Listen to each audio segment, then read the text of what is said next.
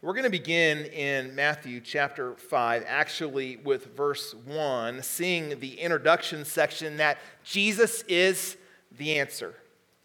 Look at verse 1. Seeing the crowds, he went up on the mountain. When he sat down, his disciples came to him. He opened his mouth and taught them, saying, Before we launch into that, let's take a picture of what this crowd was. Matthew indicates that when Jesus gave this message, he was focused on those who were his followers. Now, there were others obviously there who had not yet surrendered their lives to God, who had not surrendered their lives to him, and so there were lost people in the midst of it. But this chapter 5, 6, and 7, this part of this Sermon on the Mount, what's communicated to us, was directly written to those who were his followers to challenge and encourage. And so it's good for us to have a picture of who this crowd was. And then he begins in verse 3 showing and telling them and us the opposite, really, of what the world instructs us is how we are to achieve things in life or how we're to pursue life in general. Jesus did it often. He would talk about what it meant to follow him, and it was in direct opposition, oftentimes, to what the world said, if not every time, was the truth. So let's, in verse 3, see what he says and how he begins. Blessed are the poor in spirit, for theirs is the kingdom of heaven. Blessed are those who mourn, for they shall be comforted. Blessed are the meek, for they shall inherit the earth. Blessed are those who hunger and thirst for righteousness, for they shall be satisfied. Blessed are the merciful, for they shall receive mercy. Blessed are the pure in heart, for they shall see God. Blessed are the peacemakers, for they shall be called sons of God. He continues in the next three verses, which we'll pick up in just a moment. But if you'll notice in this, he is saying if individuals seek him, place him first, look for him, they will find him.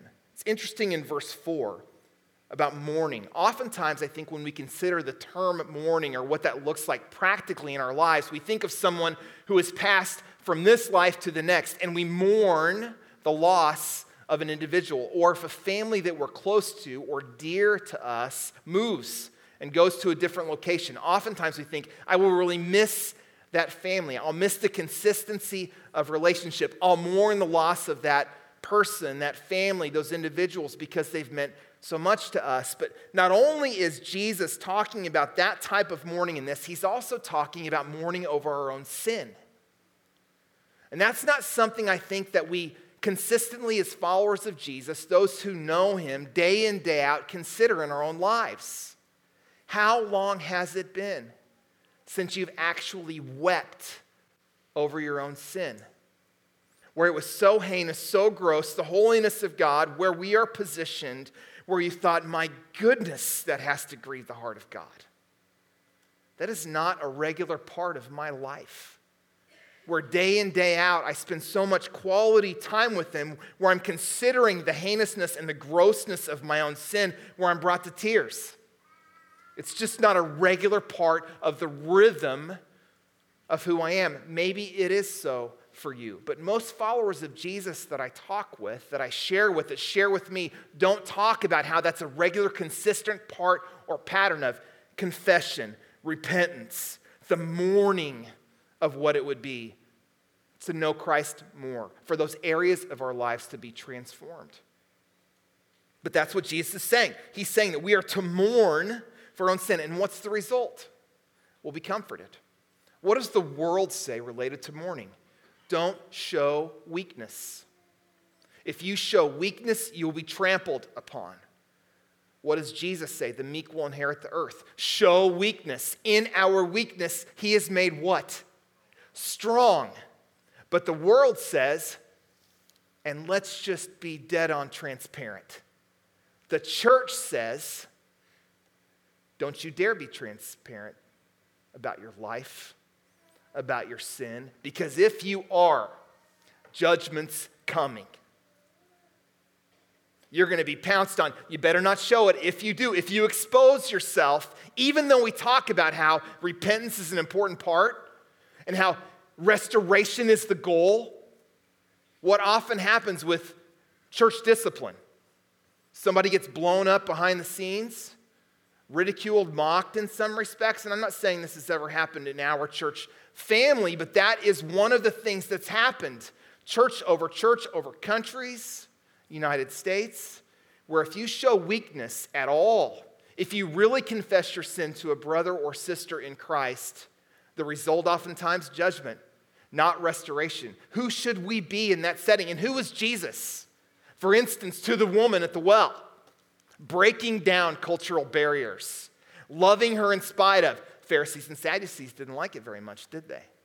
The religious sect telling Jesus, Why in the world would you do that? You can't go to those places. What about the woman being stoned or supposedly was supposed to be stoned by the religious leaders because of her sin and the men that she was involved with? What happened to that woman? Did she die? Her sin was apparent. She was standing out front. What happened? Jesus went, began to write something in the dirt. The first one without sin cast the stone. What happened to all of those who were standing around that woman? They left. What did Jesus do? He restored life. What does he do today? He restores life. And so, as followers of Jesus, what are we called to do also? Restoration has got to be a goal and at the forefront of our minds and hearts for those who are struggling, not a punch in the face. To love and come alongside as much as we know how. Do we fail at that? Absolutely. Mercy triumphs over judgment. How do we show that consistency in our lives? So we see this blessed are those who mourn. We see these different blessings that God says, again, the opposite. Blessed is the, are the powerful, right? So they will reign. It doesn't say that. Moving to verse 10 Blessed are those who are persecuted for righteousness' sake, for theirs is the kingdom of heaven. Blessed are you when others revile you and persecute you and utter all kinds of evil against you falsely on my account. Does he say if or does he say when? When? So it shows us if we are following Jesus, if we are living for him, we will be persecuted. It's part of it. Rejoice and be glad, for your reward is great in heaven. For so they persecuted the prophets who were before you, and we know they persecuted Jesus. So, who are we supposed to be in our community? And by the way, it's important for us to also keep at the forefront of our minds. We're to be the same people that we are at home, that we are at school, that we are at work, that we are in our community, that we are at church. Our lives are supposed to be the same everywhere we go. How are you doing in that area? Are you someone totally different when it comes to business practices? What about school and walking in the doors for students? Do you show yourself something instead of being who you really are, who you show yourself to be at church? What about at home? Home is a challenging place, isn't it? That's the place where we strip it down and everybody sees us exactly as we are. Sometimes the members of our family catch the worst of it, get the brunt of it, because that's the place we can really let, as the phrase goes, our hair down. They know us the most. And probably that's an okay thing to a degree because why? because we show in that setting that we love each other in spite of. We all need people in our lives who love us in spite of ourselves. And let's mention that. Every one of us at points is ugly, nasty, challenged, challenging, acting out in the flesh. Every one of us. And it's the grace and mercy of God that He puts people in our lives, within our walls, that love us in spite of. I have a friend who passed several years ago who used to say, if you can make it through life with one person who's walked with you all the way through it and loves you in spite of, just one, you are a lucky person. So as I look at you, I know the majority, if not all of you, even outside of your family, have at least one person who has walked with you and loved you at your best and your worst and everything in between. And so, according to my friend, who I believe was right, you are a fortunate person. God has been good to you in that. We are called to be salt and light in this world. We can't hide it. It's supposed to come out from who we are. And then we see in verse 17, our first section, Jesus can transform our lives. 17 through the end of the chapter, beginning in chapter 5, verse 17. Do not think that I have come to abolish the law or the prophets. I have not come to abolish them, but to fulfill them. So, in the Jewish mind, they're thinking, what is happening here? What's the Ten Commandments, the Old Testament law? What's Jesus communicating? What is all of this about?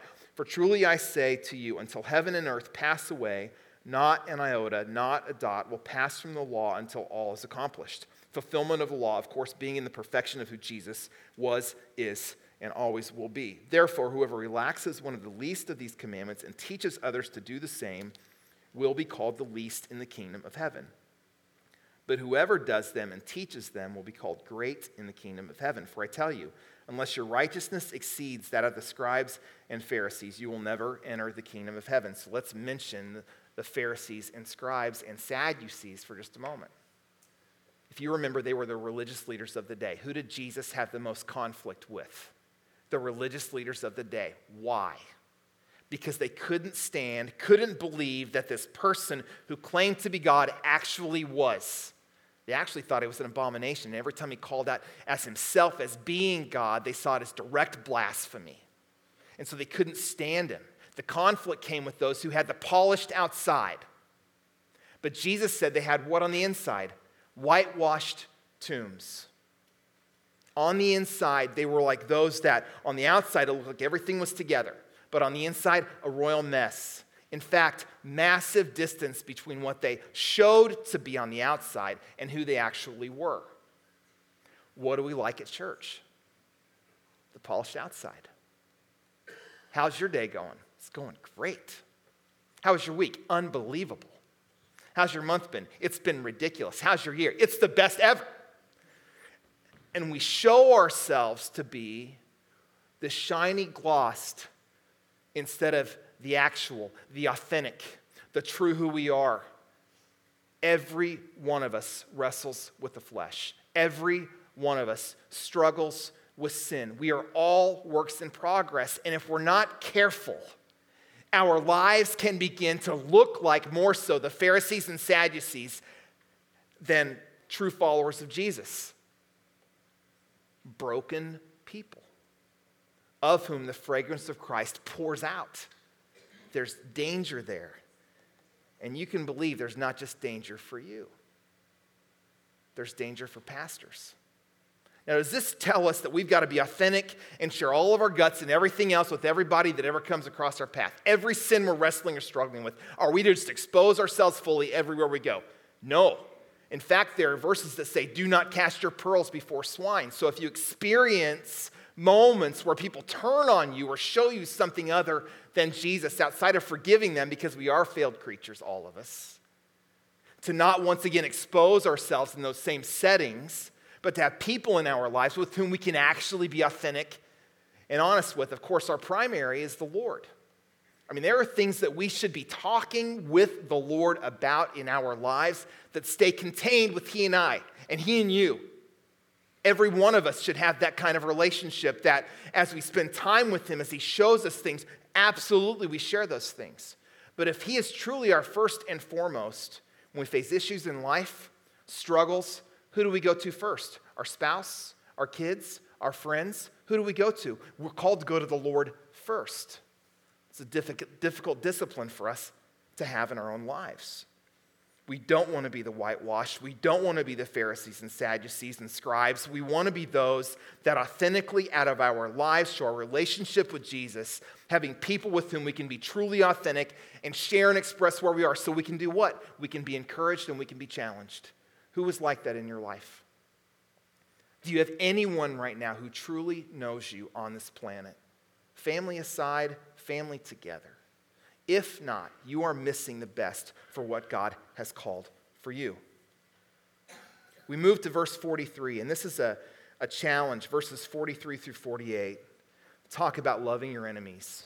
Now, the context of chapter 5, again, he mentions not only in 5, but he goes into 6 and 7 about our neighbors and the way we're to treat those. But 43 to 48, he talks about loving those who hate you, and he talks about some of those individuals being your neighbors. Well, at times we can think neighbors are just those who live in houses around us, or maybe those people we go to school with, or we work with, or we see in the community.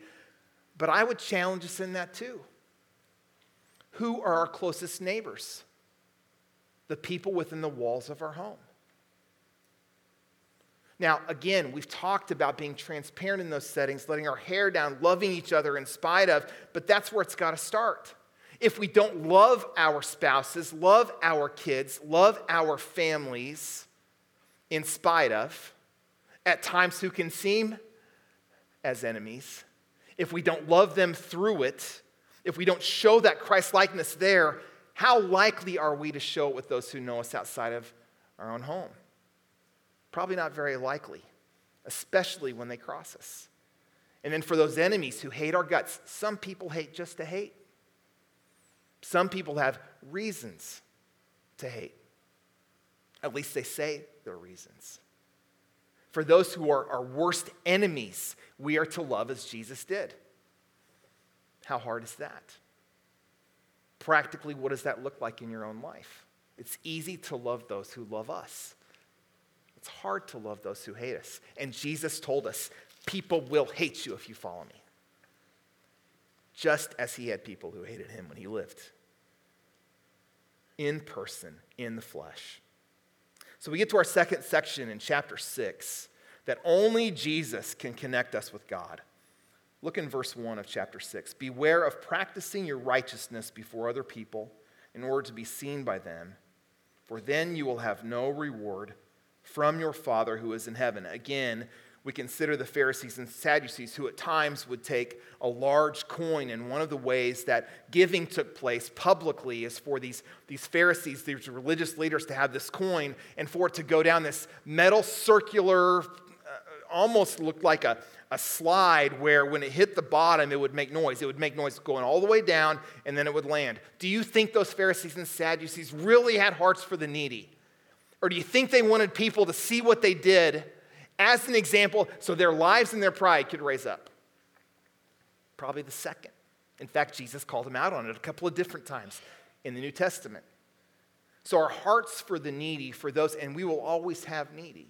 Until we see Christ one day, there will always be people in great need, at times us as well. If we're doing it just for the sake of other people saying, man, you're a good person for doing that, thanks a lot, then we need to evaluate where we really are with the Lord. You've been overlooked before, haven't you? Bosses taking the credit for the work that you did, standing in front of large amounts of people at times, telling them, I actually did the work. This reflects me, and your name isn't even mentioned. You are completely overlooked the power, the position, everything that happens. Jesus is telling us what? Not just in the parts where the blessings come, where blessed are those, blessed are those who are overlooked. But in this section, we see the religious leaders, again, Jesus calling them out be careful how you practice your righteousness before them. Thus, when you give to the needy, sound no trumpet before you, as the hypocrites do in the synagogues and in the streets, that they may be praised by others. Truly I say to you, they have received the reward. Those who take the credit for the work that's been done by you are receiving their reward here. Believe it or not, there are pastors and church leaders that take the credit for God moving and working. And instead of yielding the glory and sharing the leadership and communicating about how God's working and moving in their lives, they take everything, all the credit for themselves. Boy, that's dangerous. How does that help us become deeper followers of Jesus? Those individuals who do that will receive their reward. May we never do that. Truly, I say to you, they have received it. But when you give to the needy, do not let your left hand know what your right hand is doing, so that by your giving it may be in secret. And your Father who sees in secret will reward you. What's the concept? Are we never to tell anybody about what God has done and how He's impacted our lives and how we're supposed to be called to share, to do whatever He's called us to do? Are we never to share that? Heavens, no.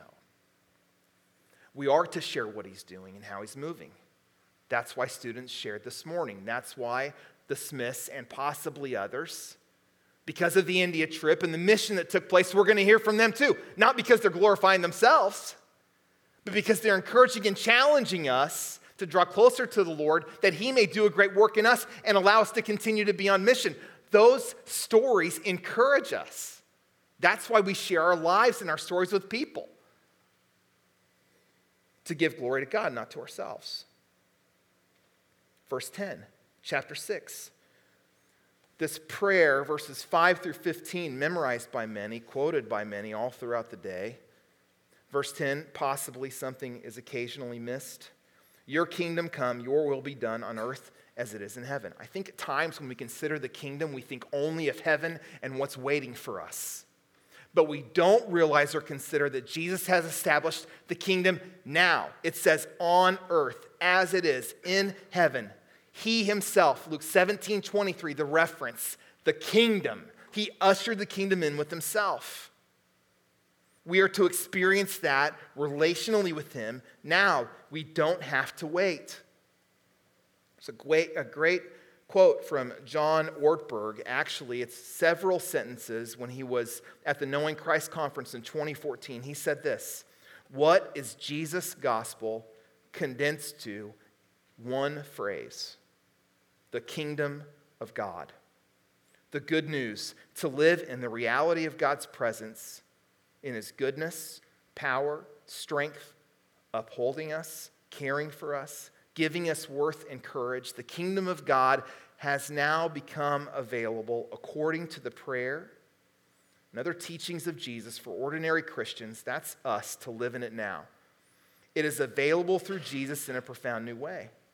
It is bigger than tradition, bigger than religion, bigger than rules. Reality is what you can count on, and the kingdom of God is the most real thing you can ever experience, even more real in the chair that you're sitting in this morning. That is God's plan through Jesus.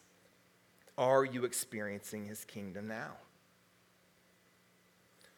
So we continue in verses 33 and 34 of chapter 6 this section transitioning really in verse 16, showing us that Jesus can give us peace. 633, but seek first the kingdom, there's the word again, of God and his righteousness. Seek Jesus first, and all these things will be added to you. Therefore, do not be anxious about tomorrow, for tomorrow will be anxious for itself. Sufficient for the day in its own trouble. So we're called to so depend upon the Lord relationally with Him that when things come in our lives that are challenges, even the good things that come into our lives, we are so dependent upon Him that we experience this peace. And treasures, treasures, the, the, the, Old, Old Testament and New Testament. Back to 6, 19 through 24. Jesus talked about where our treasure are, is, there, that's where our heart is, and that we can't serve two masters. If we serve two masters, we will never experience peace. The example he gave was God and money. You can't experience and encounter and pursue life wanting both. It's one or the other. What's the result if you're trying for both? Misery. So, what's a practical test for us in this? Two things we can look at in our lives. One is our calendar. We're very busy people. How often do we be still and know that He is God? Psalm 46:10. You're looking at a guy who doesn't stop very often. To just sit in His presence and be still. Does my calendar reflect that my life focus and desire and hope is fully on Jesus and nothing else? Uh, two letters N O, no. What's the other one? Our checkbooks. Oh, great, he's going to talk about money. No, I'm not. Maybe for a second. Do our resources in the way we give of ourselves to the needy, our time, our talents, our resources reflect who Christ desires for us to be in the way we live our lives? If one of those two or both are out of whack. He wants to make adjustments in us so they reflect Him. And trust me, all of us struggle there. All of us. We can't serve two masters. We need to seek first His kingdom, His righteousness. All right, then we can move into chapter 7, and it's really a conclusion, giving us a summary and a warning. Uh, look at verse 21. Not everyone who says to me, Lord, Lord, will enter the kingdom of heaven. God, I've been good enough. Okay, what's your standard of good? You want a conversation about good? Talk to Eric Butler and Jason Schilder about what good is. Those guys, and I referenced it a couple of weeks ago, Way of the Master, you're probably familiar with them, with that organization. Ray Comfort, Kirk Cameron, going out, sharing the gospel, utilizing the Ten Commandments to show sin, and then bridging the gospel. Those guys consistently utilize that, that there is no one who does good. The approach of sharing the gospel is an excellent one. Not everyone who says that I am yours is his. On that day, many will say to me, Lord, Lord, did we not prophesy in your name? Did we not do good? Were we not shiny exteriors? Were we not awesome? And cast out demons in your name and do mighty works in your name and, and say that it was all for you? Pastors included. And then will I declare to them, I never knew you. Depart from me, you workers of lawlessness. I think we'll, we will be shocked when we see the face of God one day and who is with us and who is not. Again, whitewashed tombs, real deals blood of Jesus covering sin really his or not? We will be shocked. Where are you? Back to verse 13 enter by the narrow gate, for the gate is wide and it's easy that leads to destruction. A lot of people are on that road, it's easy. But for the gate is narrow and the way is hard that leads to life, and those who find it are few. So if you are truly a follower of Jesus, you are on the right road. But it's a hard road people aren't going to get it. Finally, verse 24. Everyone then who hears these words of mine and does not and does them will be like a wise man who builds his house on the rock. And the rain fell, and the floods came. Okay, how about the rain and the floods? Thank you, Kansas, Nebraska, Missouri. And the winds blew and beat on that house like crazy but it did not fall because it had been founded on the rock. And everyone who hears these words of mine and does not do them will be like a foolish man who built his house on the sand. And the rain fell. The cat, catastrophic things in life, the hurricanes that hit us cancer, loss of job, loss of a loved one, kids who walk away from the Lord, spouses, divorce discouragement. The rain fell and the floods came, and the winds blew and beat it against that house. And what happened? It fell because those individuals had not placed their lives upon the solid rock of Jesus. Great was the fall of it. Where's your life founded today? When those things come and hit you, because they are coming, they will come, they have come. Is your life built upon sand? And does it wipe you out every time to the point even where you say, I don't want that God? Or is it stable and strong and you're on the rock and you can withstand it? When Jesus finished saying these things, the crowds were astonished at his teaching, for he was teaching them as one who had authority and not their scribes. Our effort in Jesus on our own is not enough. Jesus is the only one who is enough. Where's your life built? And what does God want to do in your life today? Let's pray.